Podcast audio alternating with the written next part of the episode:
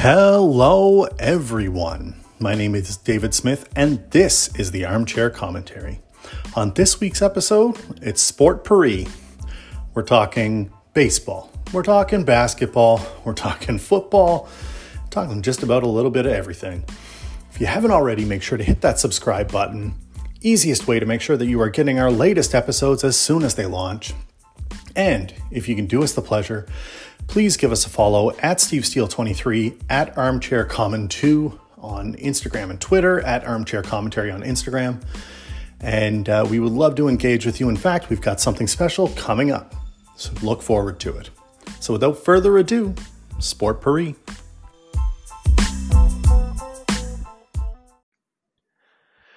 We're back again. Uh, another week has passed, and uh, I'm going to start us off, Steve, with something uh, that is uh, brand new in our uh, in our life. It's this thing called COVID nineteen. I don't know if you've ever heard of it, and uh, apparently it's been gripping the world for forever. And health experts have said that you shouldn't gather in large groups and you should practice social distancing. And the NFL said, "Nah, fuck that. We're bigger than that. We're better than that." We can do this without issues. And then lo and behold, the Tennessee Titans uh, have six or seven players with COVID and a couple of personnel. Um, are you surprised? Is this like the most obvious thing that was going to happen? Yeah. Yeah, no, this is exactly what I expected to happen. And I can't wait till all the other teams start, the two t- other teams they played start testing positive as well. Like, it's inevitable. Like, you don't bubble. Like, this is what's going to happen other leagues and now we're talking about bringing back like fans to the games. Like you, can't, you just can't. Like I, I, understand that like they're saying is like they they're saying it in a, like a coded way of like you know we really just want you to like we want fans back because they, they deserve it. Like, you know they've waited so long. But no, reality is they want those ticket gate stubs, right? Like that's what that is. Oh yeah. Tennessee Titans. Are, I mean, it's Tennessee. It's, it is yep. what it is. I'm going to it. Um, but I'm pretty. They just canceled their game with the Steelers this week, so now the NFL has to play an extra game somewhere. You can't exactly play a double header in football, so I don't really know how they're going to get around it. But yeah, no, I'm uh, they're won't be surprised when the the Vikings, who they played this week, this past week, will probably yep. have a bunch of positive tests as well, and like it's just going to spread like wildfire.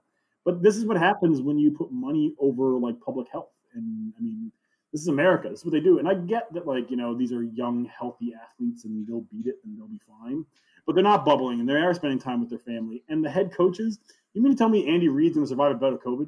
Like I made that joke two or three weeks ago, but I mean, really, do you really look at Andy Reid and be like, yeah, that's the guy that's going to beat COVID? Like, well, and there's a lot of people. There's a lot of people that are involved on several levels of other teams. Like Tom Coughlin's involved in some. I forget where he is, but he's involved somewhere, and it's um, you know, it, I don't know if he's the guy that you want to expose to COVID nineteen. Um, they are apparently giving up their bye week, or they're prepared to give up their bye week. They're getting a bye week now. They have to. They, but yep. what about the Steelers? Do the Steelers have to give their bye week as well now? Like Steelers yes. are guilty. It's not fair to them. Like well, it's not. But that's that's what Tomlin has come out and said, and that's what the league. Um, anybody that play that plays any fantasy sport right now or any fantasy football will see that Steelers players are listed as on a bye. Yeah, great. So what happens if another team gives it to them? You, you use your bye week like I know, I know. Why did they break more players' ribs trying to hide injuries? Like, get out of here! Like, uh, it was, uh, you know, uh, it was what it was. Monday night had our um, probably the best on paper matchup we were going to have for a long time, and uh, it was a rout. I know you haven't been um, watching a ton of NFL football. Um, but I watched. I watched quite a bit, but I didn't watch any this weekend because playing video games. But go ahead. Uh, that's fair. Um, you were preparing for something else that we're going to talk about later in the episode. Um, the Chiefs played the Ravens in what everyone hopes to be the new Brady Manning uh, connection, but I'm going to tell you right now that Mahomes looked every bit of uh, MVP quarterback, uh, aside from a guy named Russell Wilson. It was my early pick. Otherwise, yes. Um, and uh, Lamar Jackson did not look. I mean, he had a couple of plays where he showed exactly why um, he's who he was, but uh, he looked rough. Are you a believer in that this could be the replacement in the quarterback-driven league for the like era of old Brady Manning kind of duels. They, I mean, the media loves to hype up these like great quarterback matches, um, and I just don't see like a Tannehill and uh, Minshew as being the two guys that they're going to get behind. These are the these are the guys. So uh, I don't know. Do you, do you believe that? Do you believe that no, these are the like the replacements? Lamar Jackson's in that league. No, I don't. I think Lamar Jackson has about another two, three years max before things go off the rails and the athleticism starts declining. Mahomes could too. Uh, I mean, Mahomes' athleticism might decline, but he doesn't rely on his legs as much as Lamar Jackson does. I don't know, yeah. man. If you ask me, and this is just me, the closest we're going to get to Brady Manning won't be in the same conference. It's, it's Wilson and Mahomes. Like, those two guys are such a cut above everybody else. Like overall, Lamar Jackson might even he, he actually kind of deserves his MVP last year. He's a fantastic football player. He's a very good quarterback, and like he's exciting to watch. But he's never going to be better or in the same realm. Like you can like I know there's like the, the championship rings. and Everyone likes to We've had this competition numerous times. You can make the arguments that there's things Tom Brady was better at than Peyton Manning, but like there's not a lot of things because you can make the argument in both directions other than championship wins.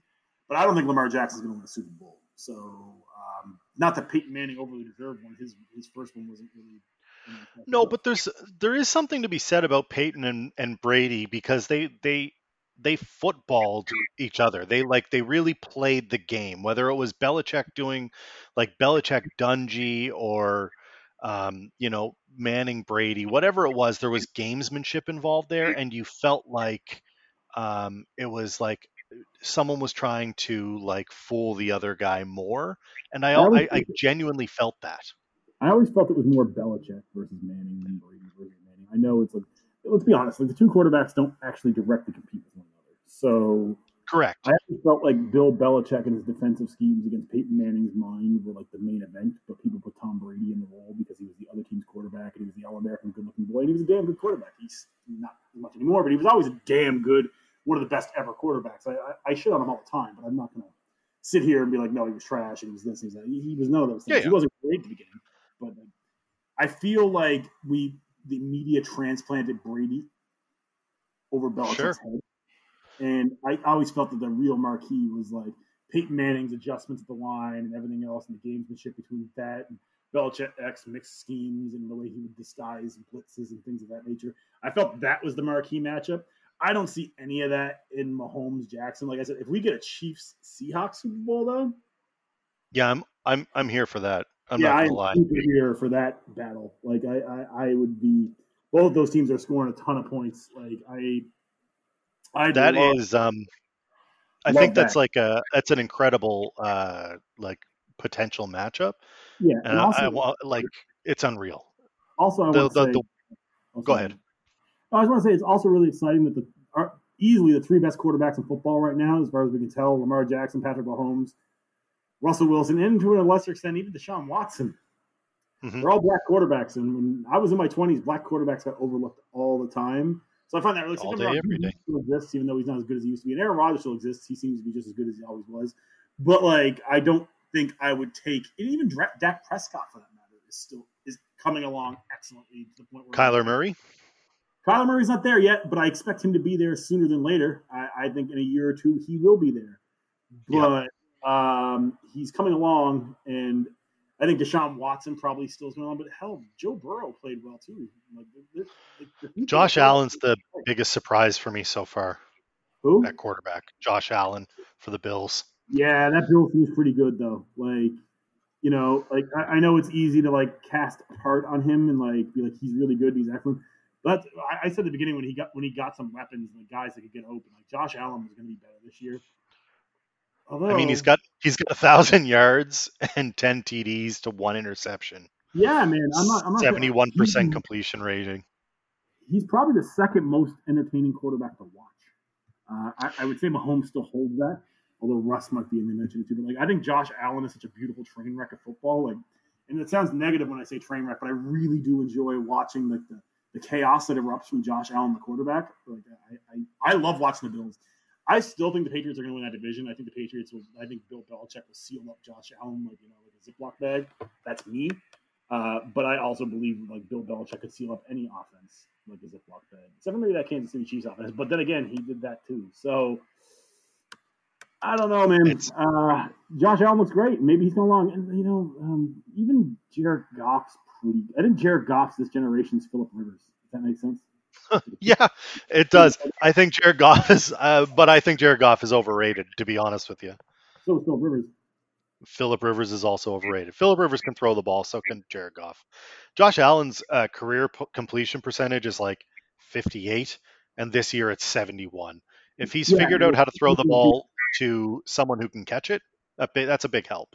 Remember two um, ago, two years ago when Ryan Fitzpatrick had like all world numbers for three, four weeks, and then he became Ryan Fitzpatrick again.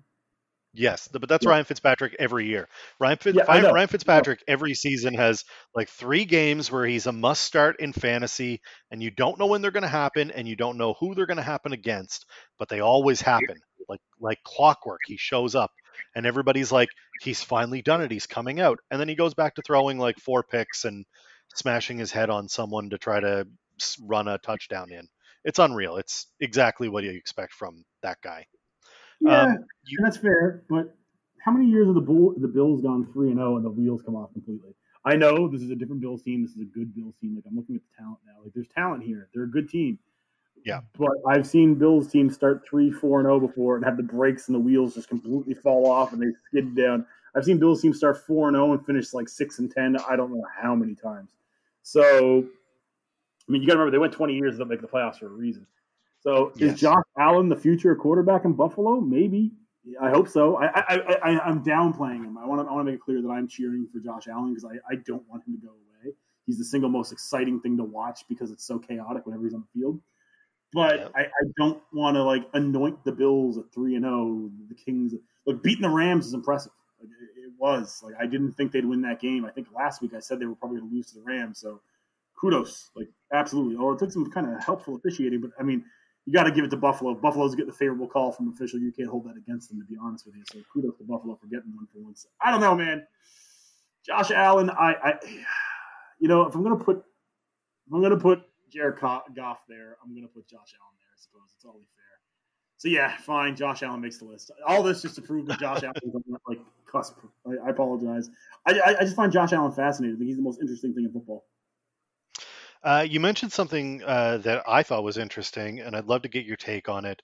Throughout um, a lot of sports, um, especially football and baseball, basketball doesn't count, and I don't think hockey counts in this case. Um, you talk about the offensive team being against each other. So they would talk about Brady and Manning. In pitching, we would talk about, you know, Kershaw and Sale or whatever, who pick your two pitchers, doesn't matter. Mm. The pitchers never face each other. No, but the, uh, the quarterbacks never face each other. Um, in basketball, it's different. Obviously, you know, you, there there's like a, an actual element of one v one that that can happen. Like LeBron can go against anyone, and you can say it's that matchup. And in hockey, I feel like it's the same thing if you're talking about like a, uh, you know, this guy versus this guy. I'm wondering how you feel about like that offense versus offense when the ball is only being controlled by one side.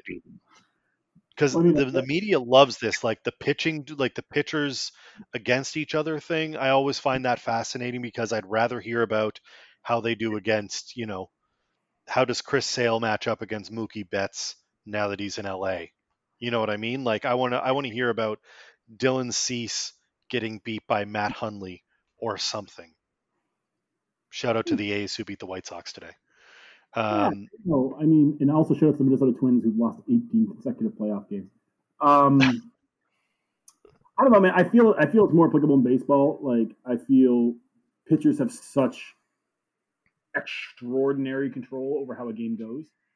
Like sure, if two great pitchers are hitting their spots and like ringing it up, you could have the bet. You, you could have a you could have the Yankees 1927 Murderers Row. They're still going to lose. So like, so here, here's how I view it. If we'll use the Brady Manning thing again. So back when Man, Brady racked up most of his wins against Manning in Indianapolis, it was more the the Patriots defense stuffing the Colts than it was Tom Brady killing the Colts defense. If that makes sense. yeah If, you, Of if, you're, course.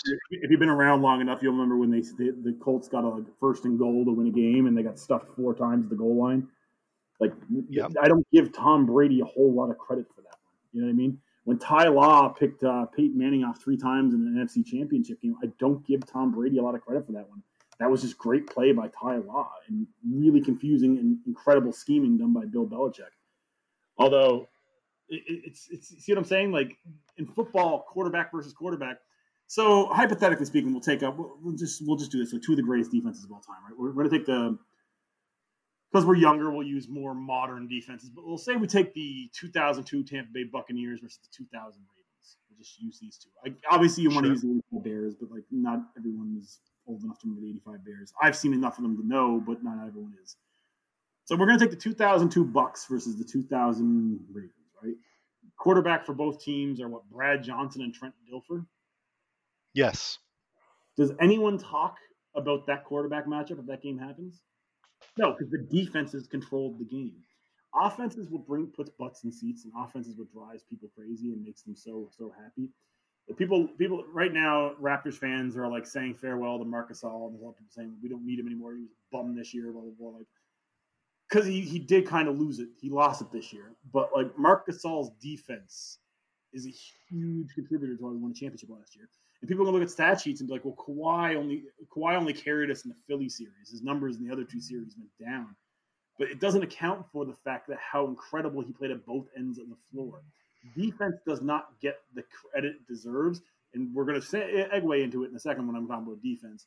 But everyone loves to talk about offense, but generally, unless it's like, you know, Chiefs versus Seahawks or something like that. No, the Seahawks defense is getting pretty good again. Chiefs defense is still Yeah. but they're not very good. That's why uh, that's a pretty telltale sign.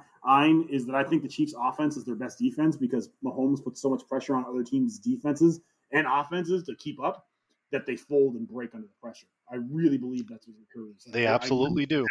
playoffs. What's that? Yeah, I said they absolutely do.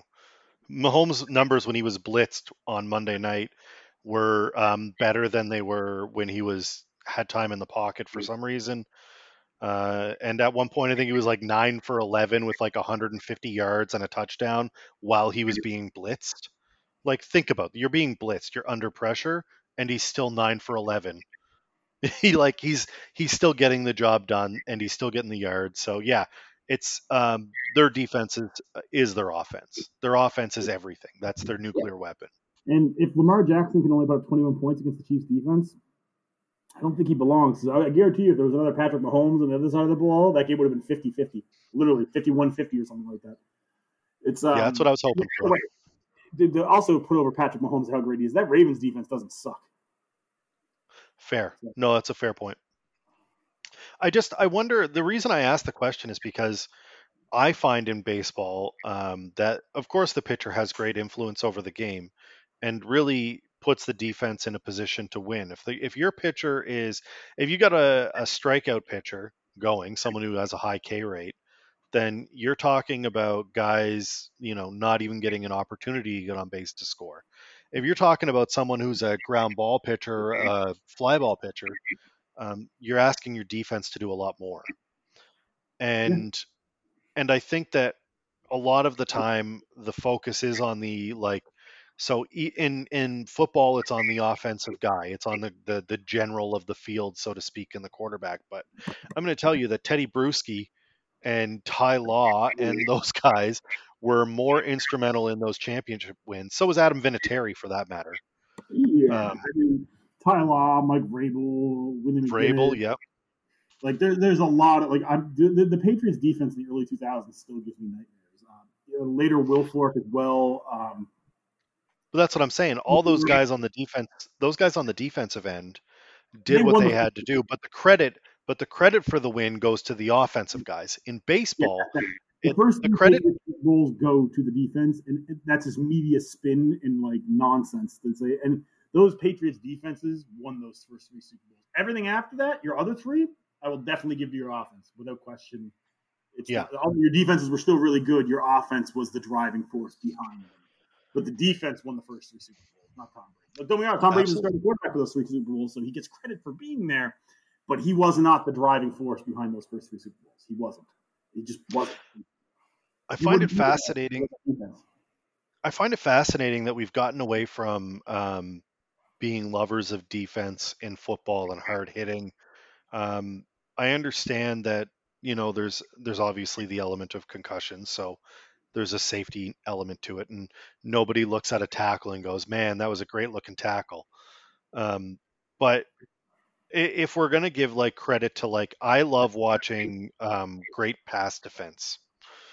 I love watching uh, Gilmore run down the field, like not interfering with a guy enough to get a flag, but interfering his concentration enough and maybe getting a hand in last second to stop a guy. And conversely, looking at receivers making those kinds of catch under great um, defense. I prefer to watch that over necessarily like you know a free run. Like Tyler Lockett was wide open in the end zone several times, and I'm like, your defense is awful if you're missing a player. Mm-hmm. You let a guy go completely. So I just wonder, you know, I guess the the reason for the question is is do you think this comes bit down to the like to the butts and seats? This is what we're all here to see. Yes. Yes. Brady Manning drew ratings and sold tickets and sold merchandise. That narrative was highly profitable for the NFL and media outlets like ESPN, ABC, CBS, NBC, whatever you want to use, wherever they played on all four networks. So it makes sense, mostly CBS, that you'd want to spin that. It's no different than like, you know, pairing Conor McGregor with somebody to draw sell tickets to the UFC or pairing Mike Tyson with another like quote unquote great, although Mike Tyson never beat anybody great, but that's aside from the point. Um, like it's just it's spin. It's all spin. And don't get me wrong, Tom Brady deserves to be on that billboard. You know what I mean? Like it's not that he didn't, but it's just offense. You said it yourself. You love you love dingers in baseball. Dingers, I love them. Yeah. Offense saved baseball. Greg Maddux, Tom Glavine, and John Smoltz didn't save baseball with excellent pitching. Sammy Sosa and Mark McGwire saved baseball with steroids and baseball bats. Like that was that's what happened. Like offense is what makes people excited when hockey was dying a slow, painful death in the early 2000s, it was the neutral zone trap and defenses smothering it and people finding it disinteresting to watch. The NFL opened up the passing rules to cause these numbers like Josh Allen going 24 for 33 for 311 yards and four touchdowns. Where like if Josh Allen had played in 1996, he probably would have went 11 for 25 with one touchdown and four interceptions. Football has changed to allow guys that aren't so great to look pretty good. It just shows you how bad guys are when they're bad because the game is yeah. now up that defenses aren't meant to stop offenses anymore. Truly great, you'll never see a truly great defense win ever again. Because no matter how good a defense is in football, I think the 2015, 2016 Denver Broncos are probably the last time you're going to see a great defense win the Super Bowl. Like I really believe that. Like that, that's the last time. Um, because football is designed as such where defense doesn't matter anymore because everyone knows they change the rules and they change the rules and they change the rules until because people love offense, people love home runs, people love goals, Everyone in North America hates soccer slash football because there's not enough scoring and it's too dull. Offense is what drives it. So it, it, it, extends to every, it permeates through every crevice of the narrative. It's it's all about offense. Like even yeah. the running game has disappeared because of it. Like the running game isn't exciting because they're only yakking off three, four yards of carry. It's not a, you know, a big run will still get people excited, but like it, it's not the same. Like a 15 20 yard pass is so much more exciting to your average viewer than like you know a regular football play like me i pop for quarterback sacks and i pop for like you know you know good like stiff tackles up the middle or like you know a guy blowing up a blocker and getting to his man. Like i love that stuff. Like i loved the rams patriots like two years ago. I yep. thought that oh i know. I thought that was some of the best football I'd seen in years in the gamemanship, but everyone hated it and called it boring. And I'm like, you guys like I remember distinctly coming in the next day to work and asking you what you thought, and you told me specifically that you loved the game. Mm-hmm. It's my favorite Patriots Super Bowl that they won. Uh, obviously, the yeah. ones they lost are my favorites, but like that they won, that was my favorite game I ever watched. Like I was completely enthralled with how those two defenses went to war with each other, and it, yeah. like they didn't go head to head, but like the way they muzzled those two like pretty high powered offenses at that time, like those were two good offenses and a 10-3 Super Bowl, like oh, oh god, it was it was so good. There was so much there was so much great tackling and so much so many great teams and the way they disguise blitzes and like the smoke screens and oh, I can go on about it for days. If that Super Bowl was on right now, I'd watch it. Like I, I, because I'm so sick and tired of, and I, I put over Patrick Mahomes this like the, the Chiefs Super Bowl last year, where they you knew they weren't going to lose because they were only down by 14 points going into the fourth quarter, and you knew the offense was going to catch fire. I don't mind seeing teams score a lot of points. I'm a Colts fan. I, am used to it. I, I used to see it a lot, but I, my favorite Colts team of all time is the one in the Super Bowl. They won it because their defense stepped up because we got uh, Bob Sanders healthy, and the defense stepped up and won. That's not going to yeah. happen ever again. And uh, like the 2000, I mentioned the 2002 Bucks. I loved watching the 2002 Bucks just run up the score on the Raiders. Like the, the defense, the 2000 Ravens ramped the score on the Giants. Like those two defenses won those games, and that was thrilling. I like Marty Ball. I like run the ball, good defense. That's my kind of football. Don't me wrong. I like passing as much as that guy. I love Peyton Manning, but like Peyton Manning had Edgerrin James the first few years of career was hand the ball off for a lot of that, right? Like I I don't love the modern NFL's 40, 50 passes. I remember Joe Burrow threw for 62 times the other day, like, like a week ago. Yep. I don't want to watch a game where a quarterback throws the ball 62 times. I just don't. Just like I don't like watching a lot of modern basketball where guys jack up 47 three pointers a game. But then again, running the basket and dunking constantly uncontested, I would have a problem with that too. Like I like watching good, solid chess match sports. Like I like watching defenses set up. I like watching two three zones in basketball. I love watching a three. Uh, it's not as common, but I love watching a three four defense in football. I thought it was fascinating. Yeah. Three pass rushers, four linebackers. Generally, you would have to pick which figure out which linebacker was coming on the blitz, right? Because you'd always blitz one. Generally speaking, I love that yeah. stuff. I love diamond nickel coverages. Like I'm way more interested in that. So for me, this is extremely biased. But I, yeah, offense is what sells, and I get that because I'm a minority, and I get it because I know when. So you like you would you get would you get jacked up about the 04 uh, NBA championship then? Yeah, I love the 2004 NBA championship where they like they forced Kobe to take all the shots, and Kobe, of course, was all too willing to take all the shots, and it cost them the series, and they just muzzled Shaq. Yes, yeah, great, It's amazing. I also really loved the 2005 NBA Finals when it was the Pistons versus the Spurs. It was two great defenses going up against each other, and each game was like 80 72. Well, that's it. what I was about to say. There was there was only one time in the 04 NBA Finals where they went anyone went over 100, and they were and it was right at this uh, game five. I want to say 187. so yeah, like yeah we're not talking we're not talking about a shoot 'em out. Uh, you know, Golden State putting up 140 points. Uh, I, I love old gritty basketball, but like don't get me wrong, like there's there's a place for entertainment in new basketball too. Like there's entertaining aspects of what happens. Of course there is. Yeah, yeah. I'm I'm, well, I'm being I, facetious here a bit. No, I, I, I know what you're saying though. Like I, I love balanced sports. Like we're gonna transition because I want to talk with the Blue Jays, but like. Yeah. A good defensive team is just as exciting as any offensive team to me. I always felt horrible for years of the early 2000s Ravens because they had these incredible defenses, and Kyle Boller would just kill them every year. so, like Kyle Boller, and like the corpse, I I don't want to say the corpse of Steve McNair because of how he died, but like when Steve McNair kind of had the salad fork sticking out of his back there, coming on the end, and like to say he was a little bit better than Kyle Boller, but had a whole lot better than Kyle Boller. Yeah, uh, yeah. I, I, my heart broke for guys like Ed Reed and Ray Lewis. Now, mind you, they all got their they got their flowers in 2012, and they got another they got the Super Bowl stuff, and like Terrell Suggs and those dudes. But those guys were phenomenal. Chris McAllister too. Like those guys were great, and their primes got squandered by just god awful quarterbacks. You don't have to be an all time great quarterback, but if Trent Dilfer and Brad Johnson won Super Bowls, yeah, Rippon won a Super Bowl. You know, like just I miss that stuff, man. You know, Stan Humphries once played in the Super Bowl. You know who Stan Humphries is? No. I'm not going to pretend here. I'm not going to sit here and pretend. Yeah, who, who, cares who Stan Humphries is? He was the quarterback for the San Diego Chargers and got blown up by the Niners in 94 95. But like, team, because the Chargers, of course, had a great defense. Unfortunately, they had no offense and they were going up with Steve Young and, you know, Jerry Rice. And that, you know, even great defenses can fold under that pressure. Rest in peace, Junior yep. Seau, member of the 90, the, the quarterback or the, the main captain of the defense of the 95 Chargers. 94, 95, sorry. Uh, the Super Bowl. Yeah. Either way, let's talk about defense more because I think it's more fun. And we got to talk about the Blue Jays and how far ahead of schedule they were, even though maybe it was only a 60 game season why they made it in this Hispanic format. Maybe the reason they made it. But they definitely got bombed out because they couldn't play defense.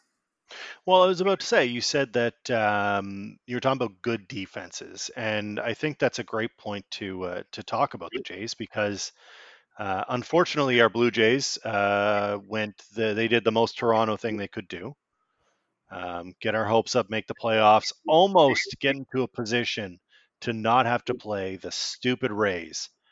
Like literally just one more win, and I think they would have ended up with Cleveland or someone else, um, which isn't an easy matchup. That's not what I'm saying, but there's something about the Rays that always does in the Jays. Um, and this time around, um, it was untimely errors, uh, unfortunately, and some questionable pitching decisions. Would you say? I mean, I I'm not I'm not a manager. I'm not going to sit here and tell you that I know better than uh, Charlie Montoyo, but No, I you think I know better do. than Charlie. I, th- I think I know better than Charlie Montoyo. Yeah, did. He- I don't think he was meant to manage this team in the playoffs. I think this guy was there to like you know steer the ship, maybe help develop the young guys a little bit, and then we replace him with somebody you know worthwhile when like the guys came of age. The guys came, uh, guys started, we guys started to come age a little quicker than we expected, and I think we were. Yeah. I, I maintain we were. I, I expect this team to lose 100. If this was a full season, I would expect this team to lose 100 games this year. That's what I expected going into the year. Uh, what they gave me was far better than anything I expected, and I'm not mad at them. They lost. I definitely think we need a manager, but I, I think it was like what game three of the season where I took one look at Charlie Montoyo. I think I told you, I'm like, what, what? Who is this guy? Like, how did we get someone worse than John Gibbons? Like, I, I, I, believe that. the. I'm not sure it was the quote, but it was somewhere along those lines. I'm like, ah, whatever. This is a nothing season. I'll just let it ride out. I'm not gonna get too upset about it. And then he took dude out after four innings and was pitching a gem against the Rays, and we lost three one in game one. I don't again bad defense and stuff too led to that, but like the guy hitting a two run home run the guy hitting a two run home run. I can't really say much there, but yeah, man. Um, I think Vlad Guerrero needs to be moved to DH ASAP without do do not pass go, do not collect two hundred dollars. That guy is a uh, beached whale in the infield, and he's not hitting You think well. Yeah. Well, he's- so I was going to ask you about that. I'm I'm wondering if the if the like layoff had a big effect on him in particular. Um, he has his kids, um, and I think he was probably not expecting to play. He was waiting. He was clearly not working out in game shape. And that's not a dig at his weight. That's just saying he didn't look game ready. Like Bo looked game ready. When Bo Bichette showed up to start this 60 game season, Bo Bichette looked like he was ready to play. Flow and all. He was ready. guy that has to work to be good at baseball. Vlad Guerrero fell at a good fell at a bed. Uh, I'm sorry, fell at a uterus good at baseball. I know. and unfortunately for us, he's never had to work for anything in his life. And it's like I'm. This sounds like I'm bagging on him. I like Vladdy. I have his jersey. I wish him nothing but the best. I hope he gets good. I hope we don't give up on him. All those things.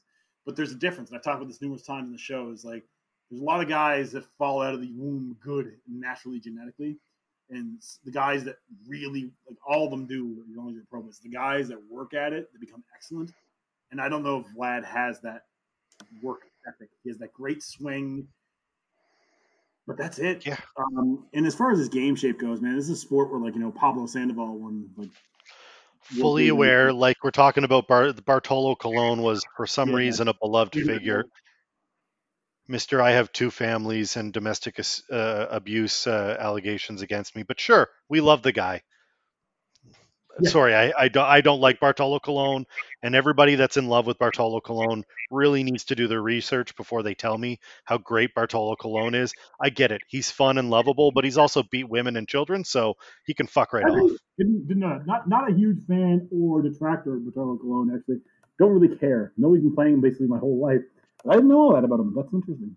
I mean, he's not Yeah, the first. there's there was a buried story when he played in Texas the first time.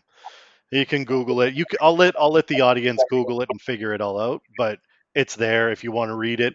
The info's there. The intel's there. He had a whole secret family thing going on, um, where he had a secret second family.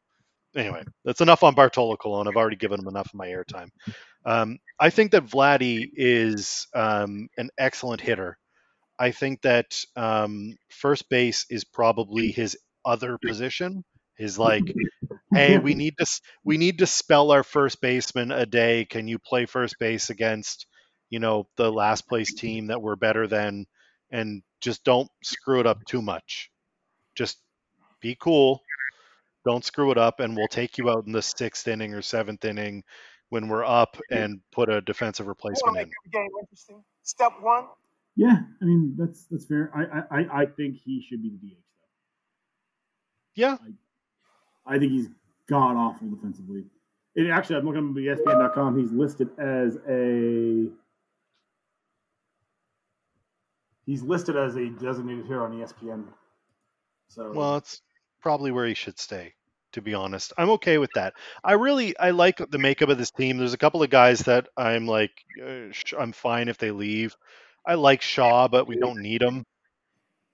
You know what I mean? We don't really need him. He was he was okay. Um, I guess he could play want- for. you want the room to make changes, but you can't like you can't give up Biggio, Bichette. Uh, Yeah. Ready.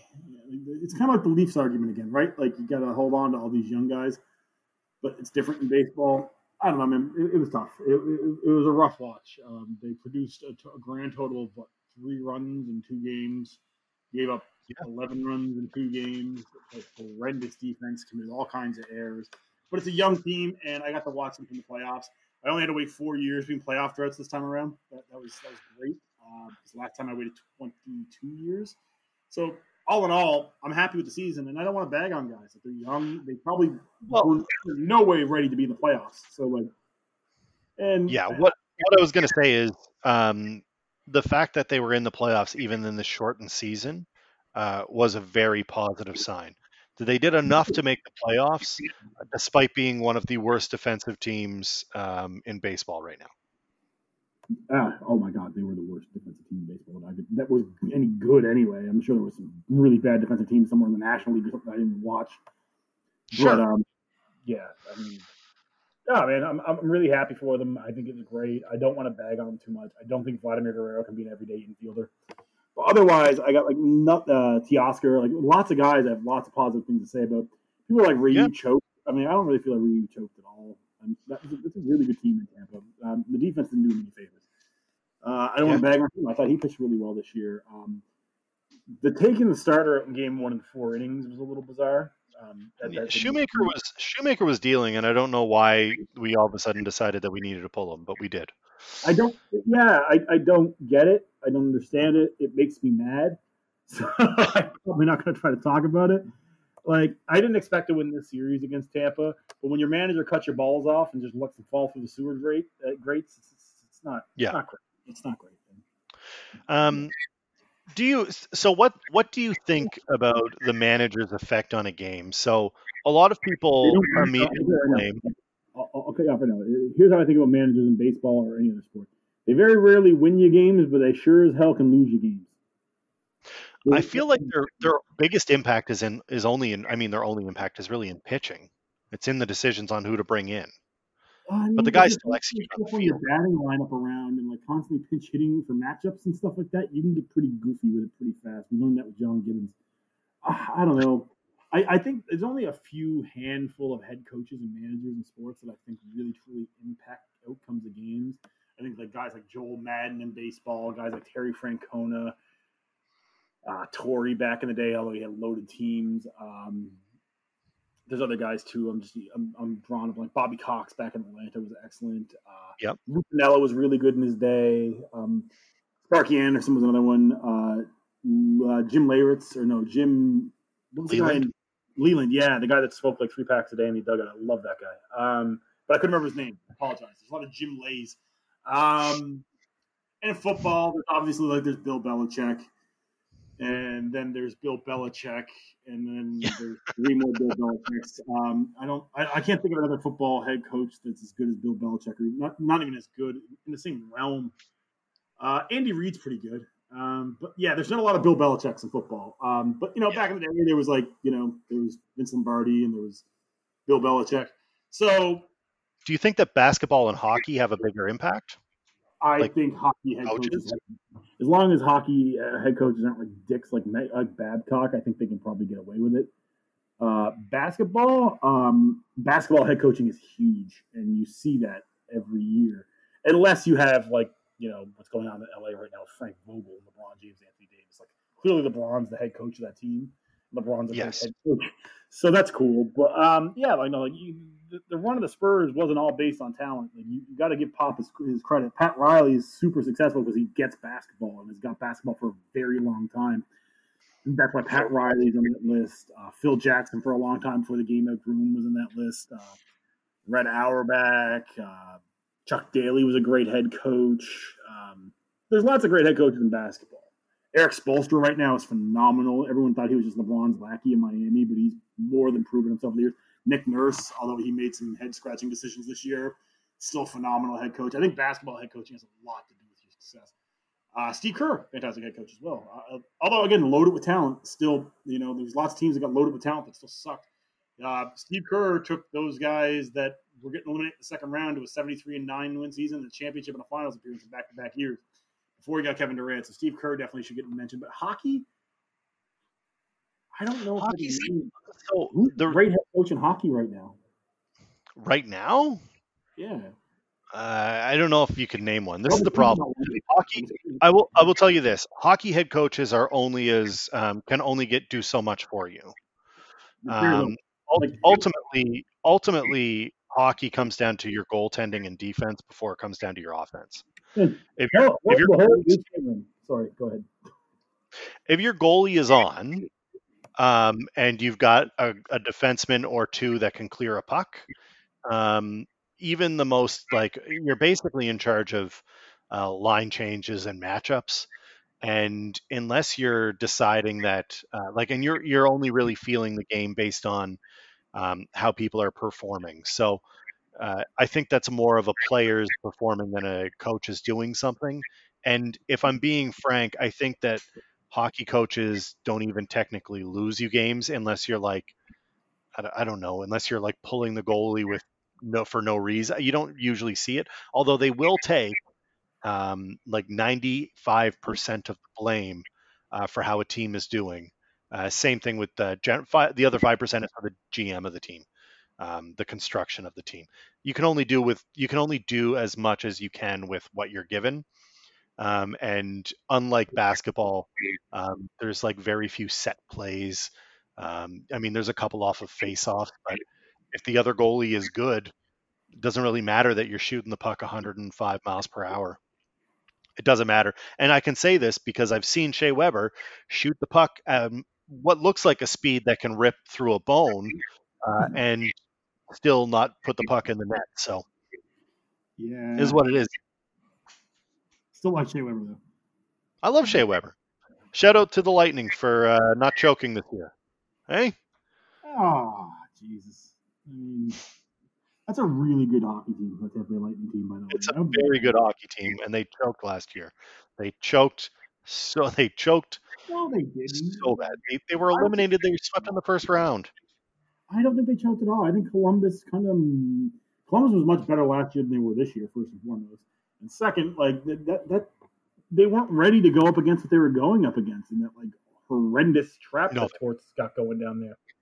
So like I know. I think they were underprepared for what they were about to go into more than they choked. It's hard to score three times in a game against that Columbus team. I know. I just watched it. It was a much less talented version that muzzled a Leafs team. So people can say what they want, but their goaltenders being great. Their goaltenders didn't have to make a whole lot of big saves because there was always someone there. Yeah. Unlike Toronto's defense, which was at times didn't even bother getting on the ice for some of the Columbus's goals. Can't be only one, but still. Every once in a while, I blame Frederik Andersen for that. I, I, I, I can't talk about it. It's fine. Um, I want to get us out on this one last thing. Um, the NBA finals are underway. Yeah, um, and and we've got uh, LeBron Aron and Anthony Davis and all the uh, all the super duper stars there against the uh, young guys, I guess, on the the Heat. Bam Adebayo and Tyler Herro and et al. Goran Dragic, I guess. Who do you uh, um, who do you see coming out of this? Are you are you happy about this final? Can you hear me? I can hear you now. Yeah. Okay. Uh, yeah, I'm happy with this final. It's, it's good enough for me. Uh, but yeah, no, Goran Dragic and Bam Adebayo are hurt, so the Lakers in four. It's, it's unfortunate, but it is what it is. Yeah. Yeah.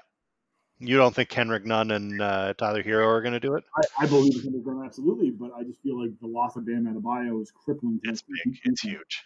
It's yeah. just crippling, and the Lakers are going to have a free lane to the basket over and over and over again. Bam Adebayo is the only thing stopping from LeBron and AD from just throwing it down their throats. They don't have to kick the ball to the lame ass Danny Green anymore. They can just drive it down the down the throats over and over and over again. There's nothing they can do about it. So, plus, you know, the officiating is in favor LA. So, like, I love Jimmy Butler, and if anybody has the heart and the intestinal fortitude to pull this out, is Jimmy. And I'm praying for him, even though I don't believe in any of that stuff. I I, I can't wait, and I hope Miami wins and the Lakers. Yeah, I'm, I uh, I have a feeling LeBron is going to add to his uh, his trophy case here, and we'll see what happens uh, next year. I don't know how quick their turnaround is. The NHL is already doing their draft in I think like ten days. I think it's the 10th of October. They're doing their draft, um, so they're turning around quickly. I don't know what the NBA is looking at for a turnaround, but uh, I was I was kind of pulling for the Heat. I think I uh, it would have been nice to see uh, Celtics Lakers just because of the history, um, but I'm okay with the Heat Lakers. We'll see what happens. It was it was fun to watch. It was a good game Yeah, for a bit. Yeah, it wasn't bad. Um, we don't have anything specific to dive into, so we're gonna let everybody go. Steve, where can the people at you if they uh, disagree with your opinions on defense? I mean, I feel like I'm gaining followers from either this or retweeting really cute animals. So I don't know. You can come at me at uh, Steve Steele 23. I uh, I'm not sensitive, so feel free to fire from the hip. But please be ready to back it up. And uh, at Instagram, you can follow me Steve 23. I'm not really posting every often. I'm just kind of sharing. I'm shit posting mostly on Instagram these days. Uh, so yeah, that's the two places you can find me. You want to find me on Facebook. You don't want to find me on Facebook. I wouldn't interact with you. Um, people love to post dumb shit on Facebook, and then I just get frustrated and then I respond as passively aggressively as I possibly can. You don't want to be part of that. So yeah, that's where you can find.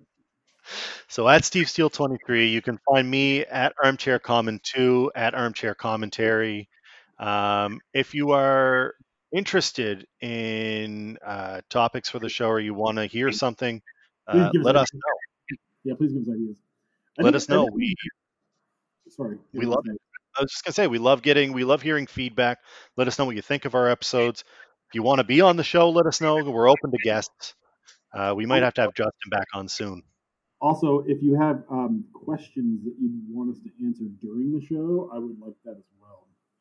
That would be fantastic. Why don't we uh, solicit next week for our next episode? Send us your questions.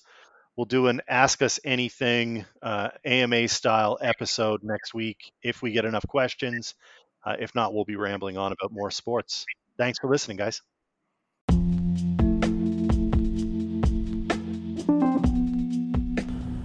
And that does it for this week's episode of the Armchair Commentary. If you haven't already, please make sure to hit that subscribe button. Uh, it's the easiest way, again, to get the podcast without having to worry about did they release a new episode. Another way you can find out we've released some new content is by following us on social media. You can find myself at Armchair Commentary on Instagram, at Armchair Comment 2 on Twitter. You can find Steve at Steve Steele 23 on either platform. We love it when you guys engage with us. Let us know what you think. Uh, once again, if you're able to support the podcast, head over to patreon.com slash armchair commentary. Take a look at the tiers, see if there's something you can do. If you can't, no big deal. Uh, we appreciate anytime anyone shares episodes with their friends, leaves us a review on Apple Podcast or any of those things. This is uh, how we make this podcast continue to grow and be the best podcast it can be. It has been an interesting world uh, of sports this week, and I can't wait to do it again next time. Thanks for listening.